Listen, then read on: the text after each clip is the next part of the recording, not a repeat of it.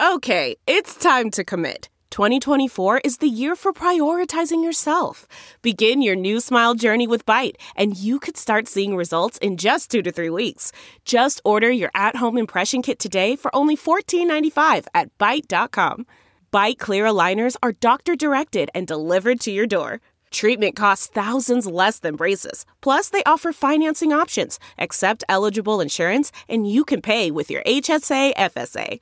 Get eighty percent off your impression kit when you use code WONDERY at Byte dot com. That's B Y T E dot com. Start your confidence journey today with Byte. Man, that sunset is gorgeous. Grill, patio, sunset. Hard to get better than that. Unless you're browsing Carvana's inventory while you soak it all in. Oh, burger time. So sit back, get comfortable. Carvana's got thousands of cars under twenty thousand dollars just waiting for you. I could stay here forever. Carvana, where car buying meets comfort meets convenience. Download the app or visit Carvana dot com today.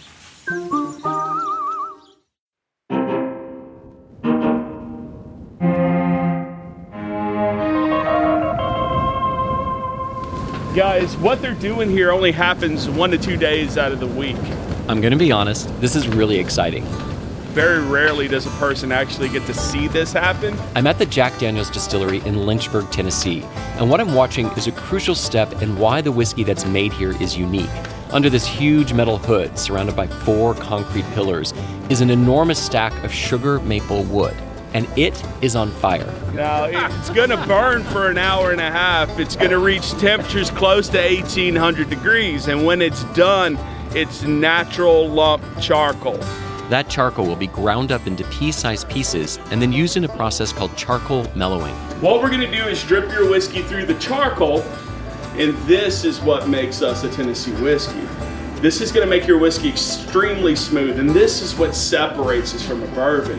For more than one hundred fifty years, Jack Daniel's has been making whiskey this way, going all the way back to the day when Jack Daniel made it himself. Yes, he was a real person. And y'all are only listening to me because I have a can of whiskey sitting right there. In Tennessee, there's a long tradition of Scotch-Irish settlers who turn grains like corn into moonshine. But charcoal filtering, that's not something they were known to do before coming here. So where did Jack Daniel pick that up? From Nearest Green, the formerly enslaved man who taught him how to make whiskey. What Nearest Green did and what he changed is what we now forever know as Tennessee whiskey. From Business Insider, this is brought to you by Brands You Can Trust. Brands you know, stories you don't. I'm Charlie Herman. McDonald's Big Mac. Only Starbucks. Jack Daniel's is the number one selling whiskey in the world. It's been the drink of choice for celebrities and performers, from Frank Sinatra to Bruce Springsteen. Cowboys and Westerns slug back shots, and regular folk like you and me drink it. I'm partial to Jack and Coke. With every sip, you can taste caramel and vanilla with a hint of sweetness. But in each glass, there are also traces of our nation's history and the ongoing movement to give credit to people who have been left out or forgotten. As the company Jack Daniel's acknowledges a truth about its founding, one woman is making sure the world knows that story, the one about Nearest Green, the nation's first African-American master distiller, one sip at a time. Stay with us.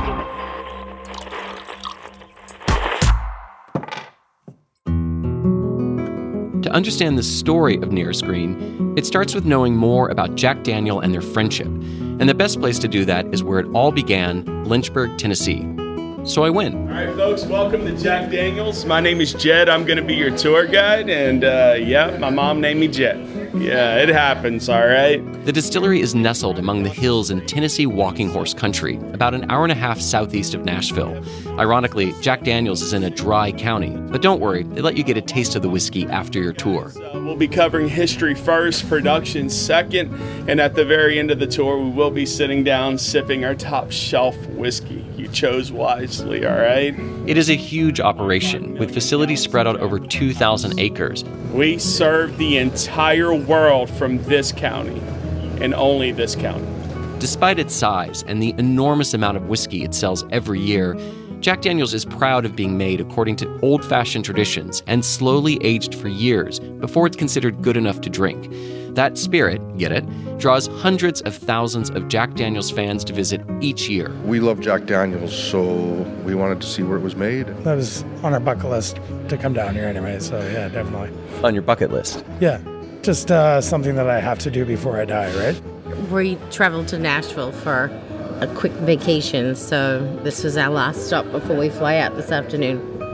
On this tour, our guide Jed has about twenty people, including one pesky podcast host, from places like Illinois, Iowa, Massachusetts, Montreal, and Ireland.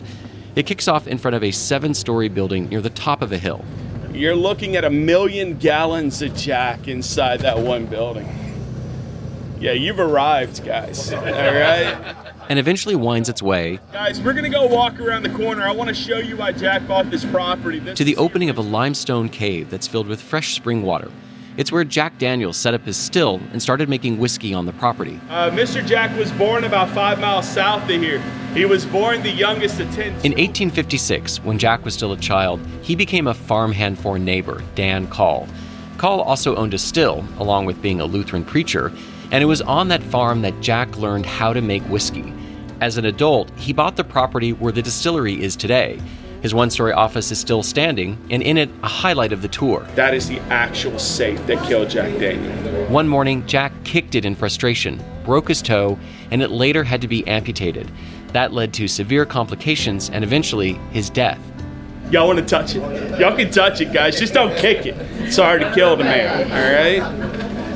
Over the course of an hour and a half, Jed tells us a lot about Jack's life. How he was only five foot two, how he never married and passed the business on to his nephew. And he also mentions the man who had a big impact on the direction of Jack's life. Now, the man who taught Jack to make whiskey was Mister Nathan Nearest Green. Nathan Green, or as he's usually called, Nearest, sometimes Uncle Nearest. Mister Green, during the time of the Civil War and before emancipation, he was, in fact, an enslaved man over on the Call property. Unlike Jack, though, less is known about Nearest Green. There aren't vivid stories about his life or the random objects he kicked, just the bare details. Here's Nelson Eddy, the distillery's historian. The earliest book on Jack Daniel's that we have was written in the nineteen sixties, and it tells the story of Jack and Nearest, uh, not only them working together, but a friendship that they had. That book, Jack Daniel's Legacy, was written by a journalist who went to Lynchburg to do research and interview members of both families. It recounts a story when Uncle Nearest, still an enslaved man, was directed to teach a young Jack how to make whiskey. And for a long time, this was about the extent of what people knew about Nearest. You know, the Bible for the Jack Daniel's tour was always the Legacy book. And in the Legacy book, it clearly tells the Nearest Green and the Jack Daniel's story. A few years ago, however, the company realized Nearest was not brought up regularly on tours, and he had largely vanished to the world outside of Lynchburg. So Jack Daniel's saw an opportunity. In twenty sixteen, during our one hundred fiftieth anniversary, it was a story we said, hey, we might like to highlight this. Because not only did Nearest show Jack how to make whiskey, how to use charcoal to filter out impurities, working side by side with an enslaved man appears to have had a profound influence on him, even after he became a successful businessman. It's something Nelson points to in a photo of an older Jack surrounded by the men who worked at the distillery. This was probably taken at the nineteen hundreds in the American South. And at that time, it would not have been the custom to seat immediately to the owner's right an African-American individual. Typically, they would be standing at the back, but not in this photograph.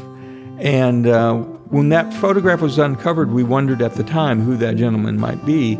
Well, uh, the Green family has informed us that that is George Green, Nearest Green's son. Two of Nearest Green's sons came to work with Jack when he moved his whiskey still to its current location. Later, Nearest's grandsons would work at the distillery. Today, three of his descendants still work at Jack Daniel's. In fact, since its founding in eighteen sixty-six, there has always been a member of the Green family working at the Jack Daniel's distillery.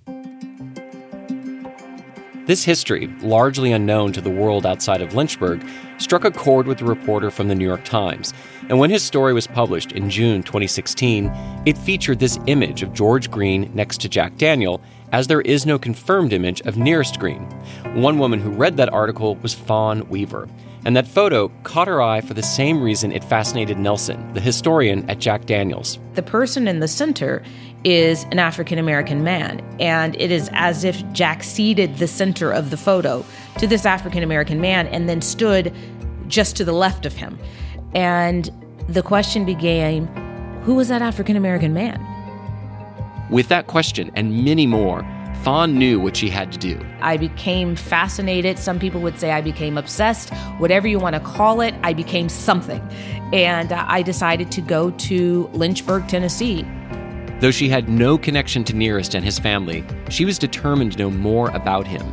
She was willing to move to Lynchburg and upend her entire life to make sure the world would never again forget Nearest Green. Her story, and his, after the break.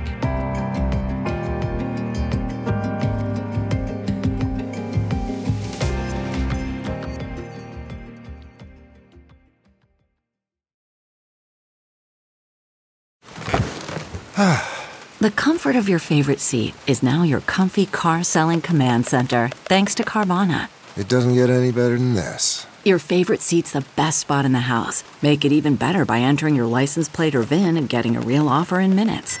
There really is no place like home. And speaking of home, Carvana will pick up your car from yours after you finalize your offer. Visit Carvana dot com or download the app and sell your car from your comfy place. Delve into the shadows of the mind with Sleeping Dogs, a gripping murder mystery starring Academy Award winner Russell Crowe. Now available on digital. Crowe portrays an ex-homicide detective unraveling a brutal murder he can't recall. Uncovering secrets from his past, he learns a chilling truth. It's best to let sleeping dogs lie. Visit sleeping dogs movie dot com slash Wondery to watch Sleeping Dogs, now on digital. That's sleeping dogs movie dot com slash Wondery. We're back. In twenty sixteen, Fawn Weaver was an author and an investor who lived in Los Angeles. Her drink of choice? Bourbon, uh, E H Taylor to be exact, and barrel-proof, neat. That was about the extent of her connection to the industry. Then she read the story about Nearest Green and saw the picture of his son. And right there, she decided she had to go visit this small southern town where she knew no one and really didn't know what she'd find. She wasn't too concerned, but her husband was. I mean, you know, we're African-American. The city's called Lynchburg. So he had some pretty major reservations about uh, my fascination with this story and going to Lynchburg. But after being there for two days and meeting the people and seeing how not only wonderful they were, but how they were so open to helping us piece together this story, it completely changed how he viewed. When Fawn got to town, she headed straight to Jack Daniel's and went on several tours.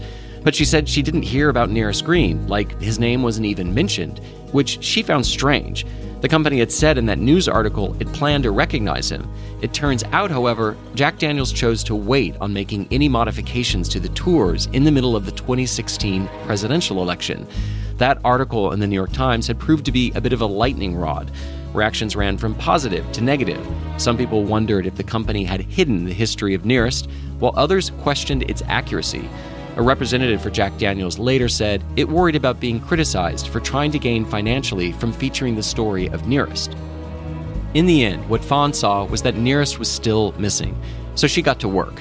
Very quickly, she pulled together documents and established trust among the residents of Lynchburg, who, it turned out, already knew part of the story, like Nelson Eddy, the historian at Jack Daniel's. The story of Nearest Green is something here in Lynchburg they've long known. Mayor Bonnie Lewis definitely knew. Anybody that has um, studied any history of Jack Daniel knows the Nearest Green story. And perhaps not surprisingly, so did the great-great-granddaughter of Nearest Green, Victoria Butler. Everyone in Lynchburg has always known. It was never a secret, the relationship between the Greens and the Daniels. It's never a secret in Lynchburg. Was that a revelation to you that, wait, everybody here knows this story already? Oh, it was a complete revelation. So I'm in Lynchburg there to do some research, and I'm getting a pedicure of all places. And, you know, everyone talks in the nail salon, right? And I'm getting pedicure, and I just asked the woman, I tell her what I'm there for, and I said, when that story came out in the New York Times, I mean, how did people here react? And she looks at me and she's like, well, we all knew the story already. So it was like totally not a big deal to us. And so I think that they didn't even recognize how significant this story is to America. When the residents of Lynchburg met Fawn and understood her interest in the story of Nearest and how she wanted to tell it, they wanted to get involved and began actively seeking her out to share documents, artifacts, and photographs with her. In fact, it started her first day doing research at the local library. I wasn't even there for two hours before Jack's eldest descendant comes into the library, and before she leaves, I have telephone numbers and information on Nearest Green's descendants because they grew up together. They ate around the same dinner table together. They were friends. So we begin there. And then she said, you know, where he grew up and where the distillery was and where he learned how to make whiskey, you realize that's for sale. Well, no, I didn't even, I wouldn't have even thought the farm was, you know, that there's still a house there. And an hour later, her cousin calls me and says, I'm a realtor. I hear you want to go see the Dan Call farm. You ran into my cousin at the library. I can take you up there. And, and that is just the way these pieces began to fall together. Fawn and her husband bought that farm and have since restored it. Fawn also assembled a team of more than twenty archivists, archaeologists, genealogists, and historians who put in time and work to search for information about Nearest Green and his family. They did research at the National Archives and the Library of Congress. They examined I R S documents and census reports. Fawn also interviewed the family of Nearest Green and along the way briefed them on her findings. In total, she estimates they've collected more than ten thousand documents and other items about Nearest and his family, as well as Jack Daniel's, Lynchburg, and distilleries in Tennessee. The irony of it all, and I think this is a part of how I know that the story was just meant to be told, no one ever billed me. To this day, no one has ever billed me on the work that they did to help this story be uncovered. With that information, Fawn has been able to piece together more details about Nearest Green's life, including where she believes he was born. In the eighteen seventy census, there's one page where every single person put T in for Tennessee for their answer to the question, where were you born? Except Nearest Green. Next to his name, it's marked M D for Maryland. Fawn also thinks she's narrowed down the year he was born, eighteen twenty. However, you have to remember, African Americans were property, not people, until the end of eighteen sixty-five. So you have these census takers in eighteen seventy that are showing up at the doors, and now all of a sudden they're counting African Americans not as property, but as people. And they're looking at them and saying, what's your name? And they're telling them their name. How do you spell it? Well, I don't know. I don't read and write. Okay. Well, how old are you? Well, I don't know. I don't have a birth certificate. And so they're literally looking, the census when it comes to African Americans is so inaccurate because they're literally looking at you and trying to tell how old you are. And I don't know if you've ever heard the saying that black don't crack, but when I look at it and I see in eighteen eighty, they said he's sixty, I'm thinking he's closer to eighty. So I don't know. I we don't know his age. We want to think we know his age, but we don't. It's one of several examples that demonstrates how hard it can be to learn about people who had been enslaved. There's often little documentation.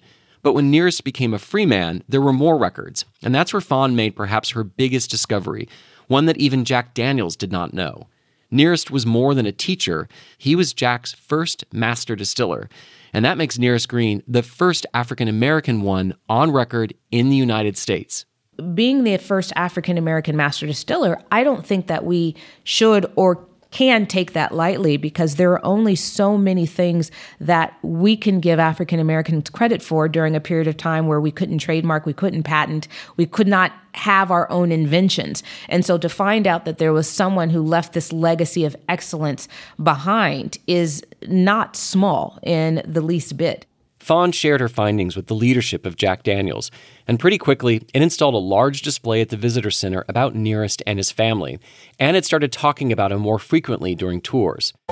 Most important, in twenty seventeen, the company officially acknowledged that Nearest Green was the first master distiller at Jack Daniel's. Thanks to tax records, Fawn knows Nearest kept making whiskey until eighteen eighty-four. But after that, there's a sixteen-year gap that she's still trying to piece together. What is a burning question that you have about Nearest Green that you are still trying to answer? Where is he buried? Got no clue. So we believe that we know where he is, and his entire family is around the tombstone that we believe is his, but the original cemetery records were lost. And we're still digging to figure out, is that him? If she can confirm where he's buried, she hopes that will give her another thread to follow about Nearest. It's those small details that can lead to big discoveries, and it makes for a better story too if you know how it ends.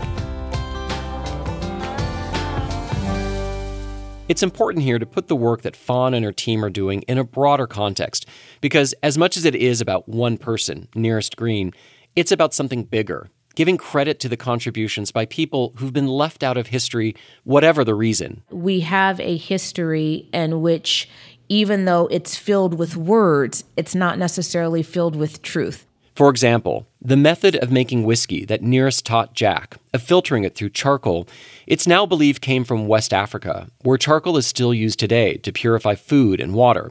In other words, the very process that defines Jack Daniel's whiskey, and Tennessee whiskey broadly speaking, most likely originated with the people forcibly brought to this country as slaves. Tennessee whiskey is your first American, like truly all-American spirit, because you are taking what West Africans brought with them and you're putting it with whites that are here, and you're creating a product that is uniquely indigenous to both.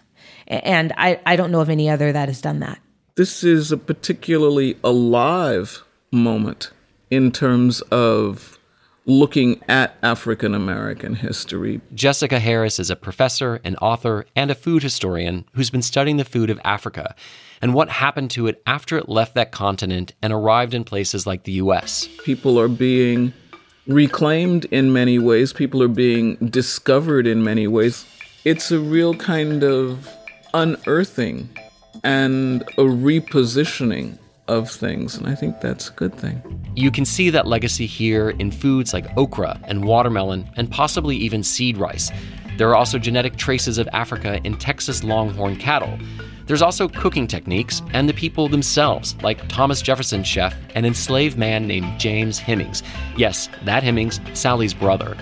James trained as a chef in Paris when Jefferson was the ambassador to France, and he returned with Jefferson to the U S and kept cooking for him. We all know Jefferson brought back ice cream. Jefferson brought back macaroni and cheese. But the question is, was Jefferson cooking it? And that's where James Hemings comes in.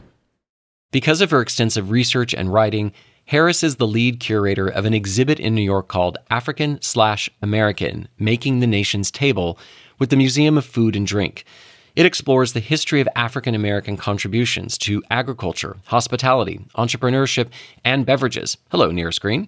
It also presents a more complete picture of our nation's history because, as Harris puts it, African-American food is American food, and that started with slavery. Basically, African-Americans grew the food, harvested the food, processed the food, cooked the food, served the food, cleared the table, and emptied the chamber pots. That's about as totally involved in the American food chain as you can be. And there it is.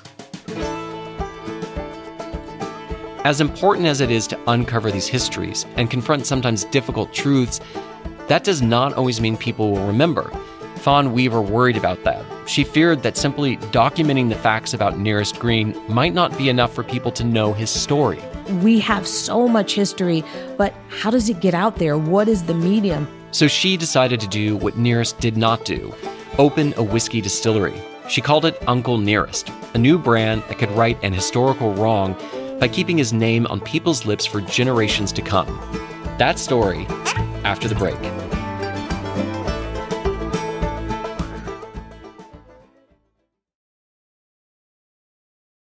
CarMax is putting peace of mind back in car shopping by putting you in the driver's seat to find a ride that's right for you. Because at CarMax, we believe you shouldn't just settle for a car. You should love your car. That's why every car we sell is CarMax certified quality, so you can be sure with upfront pricing that's the same for every customer. So don't settle. Find love at first drive and start shopping now at CarMax dot com. CarMax, the way car buying should be.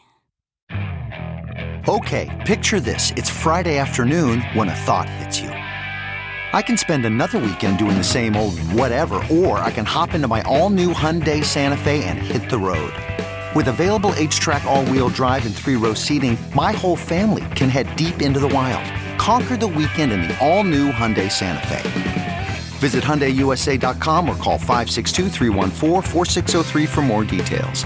Hyundai, there's joy in every journey. Welcome back.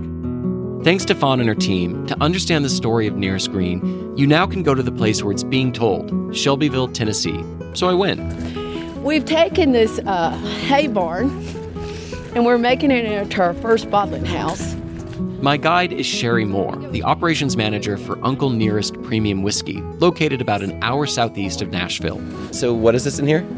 This will be where we store barrels for single barrel. The distillery is being built on the site of a Tennessee walking horse farm. Spread out over nearly three hundred acres of green pastures are several whitewashed stables with green roofs.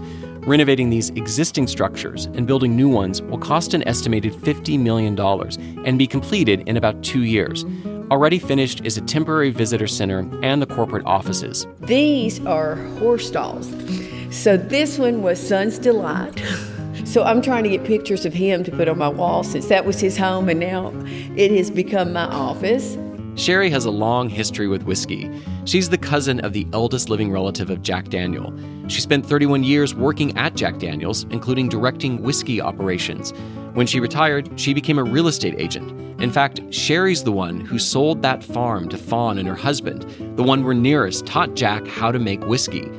By the way, a picture of that farmhouse is on the Uncle Nearest label. Typically, when you're uh, in real estate and you're showing property to somebody from California, they do not buy the farm. They get back to California and decide that was a bad idea. But they actually bought the farm, a great piece of history, and they purchased it. So I met them on their second day. When Fawn arrived in Tennessee, she was not thinking about selling whiskey, let alone building a multi-million dollar distillery. She was thinking more along the lines of writing a book about Nearest Green, and that's still on her to-do list. But a couple of things happened that changed her mind. As she got to know the people in the community, like Sherry and members of the Green family, she kept hearing the same thing about making a whiskey with Nearest's name on it.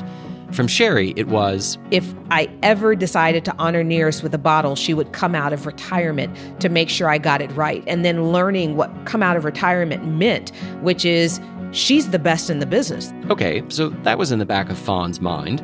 And then when she spoke to some of Nearest's descendants... And I said, what is that one thing you think should happen in order to honor Nearest, to honor your ancestor? And they said, we think his name should be on a bottle. Then one day, she went to see the movie Hidden Figures with a few of those family members. I cannot do my work effectively if I do not have all of the data and all of the information as soon as it's available. I need to be in that room hearing what you hear. If you don't know the movie, it's based on the true story of three African-American women who played key roles in the space program. Fawn and the family loved the movie, and they saw parallels to the story of Nearest Green and his relationship with Jack Daniel. But about three weeks later, when Fawn was thinking about the movie and what people had been saying to her, it all connected. I realized I could not tell you the name of one person who was a hidden figure. I could tell you Octavia Spencer. I could tell you Janelle Monae, Taraji P. Henson. I could tell you who played the characters, but I could not actually tell you who the people were whose legacy that entire movie was built to tell. And that's when we realized one hundred years from now, nobody's going to know Nearest's name unless it's on a bottle. With that realization, she decided to go into the whiskey business. First, she found a source of Tennessee whiskey she thought good enough to bear the name Uncle Nearest. Then, in July twenty seventeen, she launched the brand. Since then, she's raised the money to finish building the new distillery and has already started making whiskey that will be sold once it finishes aging. It's almost as if the entire universe conspired to make sure this story was told. And for whatever reason, I was chosen to tell the story. I feel very Oprah-ish saying it that way, but th- that it's the only explanation that that I can give. It's also happening very fast. Already, she's selling three different whiskeys. Let's do the tasting. eighteen eighty-four is on your left. Which includes leading tastings around the country and each time telling the story of whiskey. Uncle Nearest. eighteen eighty-four, it is, that year is the last year that we actually have records for Nearest Green. Already, the whiskeys are sold in all fifty states and in a dozen countries outside of the U S, and in the few years since Uncle Nearest was introduced, the whiskeys have won multiple awards. We start off with the world's best Tennessee whiskey. Most recently at the World Whiskies Award in New York. And that goes to Uncle Nearest, eighteen twenty. Fawn has also brought the Green family into the whiskey business. In fact, the master blender, that's the person who decides what the final whiskey will taste like, is Victoria Butler, one of Nearest's descendants. Which one did you blend? The eighteen eighty-four. And why is it eighteen eighty-four? That is the year that we believe Nearest Green last put whiskey in a barrel. Cheers. Cheers. It's delicious. It's got a lot of sweetness to it. For sure. Vanilla. It's a little. It's a little bit nutty.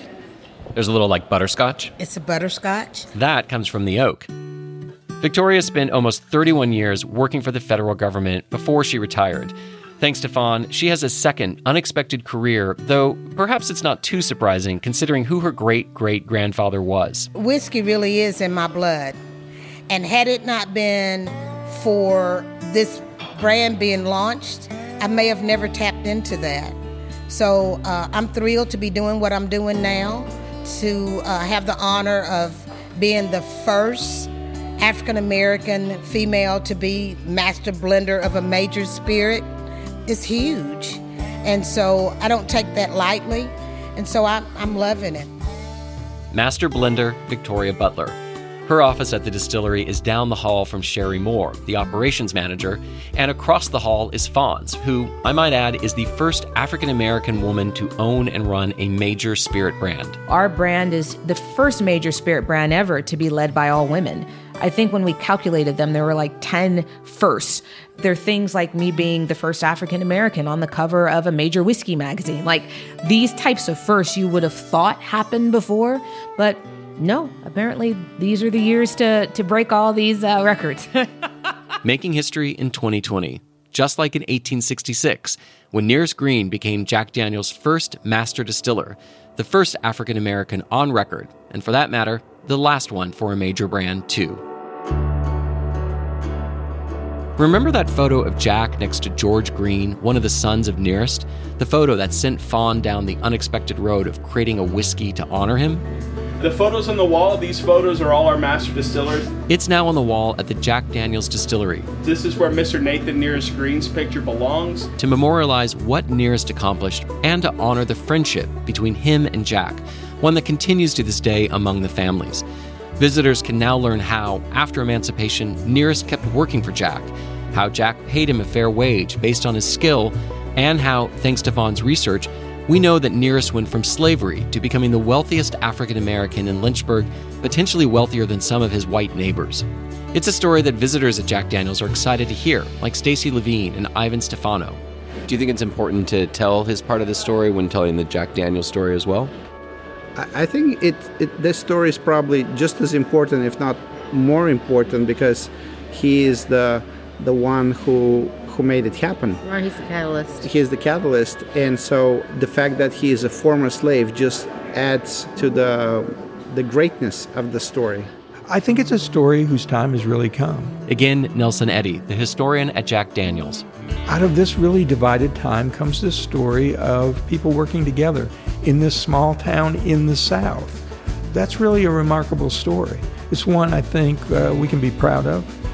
And, uh, you know, at Jack Daniel's, we like to think that whiskey brings people together, but actually it's people like Jack and Nearest that could bring us together. In the four years since Fawn first read about Nearest Green, her impact has been far-reaching. For Jack Daniel's, yes, but even more for Nearest Green and his family. That includes establishing a foundation which provides scholarships for his descendants to go to college. Already, there are twelve recipients. There are also plans to build a memorial park named after him near the Jack Daniel's Distillery. What it has done for my family is let the world know who Nearest Green is. So, Fawn Weaver in my book is a rock star. Sometimes it takes a person from the outside to rediscover truths and uncover new ones that were always there but just needed more attention. And today, thanks to the creation of Uncle Nearest Whiskey, Nearest's story is one more people will likely hear. Because in the world of whiskey and bourbon, a good story can be as important as the actual drink itself, especially when it's an important one. It, it's odd to say it this way, but it's a whiskey with a mission behind it. And I think that it will continue to be that long, long, long after I'm gone. Every time someone orders Jack Daniel's Tennessee whiskey, they are helping to keep his memory alive. That's been the case for more than one hundred fifty years.